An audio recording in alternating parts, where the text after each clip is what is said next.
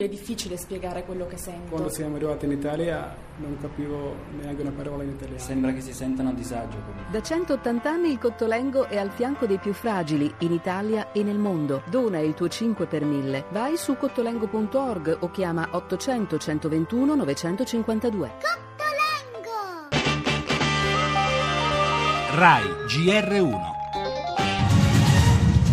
La plus grave catastrophe aérienne sur le territoire français depuis plus de 30 ans, un Airbus A320 de la compagnie allemande Germanwings. L'aereo stava scendendo velocemente, quindi è possibile che avesse avuto una qualche avaria e che stesse cercando di atterrare. Il fatto che eh, stesse scendendo velocemente può far pensare a un problema di pressurizzazione. Je veux d'abord euh, exprimer euh, aux familles qui viennent d'être touchées par ce drame. Voglio innanzitutto esprimere alle famiglie colpite da questo dramma accaduto in Francia tutta la nostra solidarietà. È una tragedia, una nuova tragedia dell'aria, ne dovremo conoscere le cause, le riferiremo ai paesi interessati e alle famiglie delle vittime. Aux familles des victimes. dass diese Katastrophe über so viele Menschen gebracht hat. Non conosciamo ancora le cause di questa catastrofe. Oggi è il giorno del dolore per le vittime e i loro familiari. Ho parlato con il presidente Hollande e con il premier Rajoy. Siamo tutti d'accordo. I nostri paesi collaboreranno nelle indagini. Cosa è accaduto in quei drammatici minuti mentre l'Airbus 320 perdeva repentinamente quota? Perché quel lungo silenzio dei piloti quando ormai lo schianto sembrava inevitabile? E per quale problema tecnico il giorno prima il velivolo della Germanwings era rimasto a terra proprio nello scalo di Düsseldorf?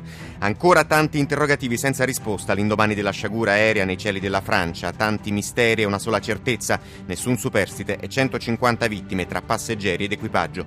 In attesa dei primi riscontri dall'esame di una delle scatole nere recuperate, un'ipotesi, l'abbiamo sentita in apertura, l'ha fatta Gregory Alegi, docente di trasporto aereo della LUIS, un improvviso problema di pressurizzazione.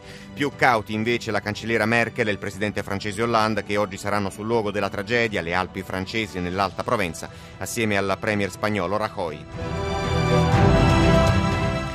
Le altre notizie, primo sì alla Camera sulla riforma della prescrizione, si allungano i tempi, ma la maggioranza si spacca. Nuovo centrodestra si è infatti astenuto e il ministro Orlando annuncia modifiche al Senato. Intanto continua lo scontro dentro Forza Italia, mentre sabato la FIOM tornerà in piazza contro il Jobs Act. Ci sarà anche la leader della CGL, Susanna Camusso.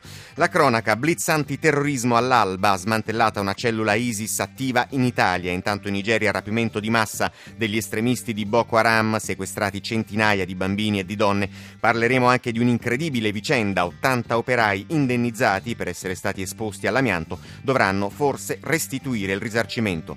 La musica compie oggi 75 anni Mina e lo sport con le ultime dal ritiro della nazionale.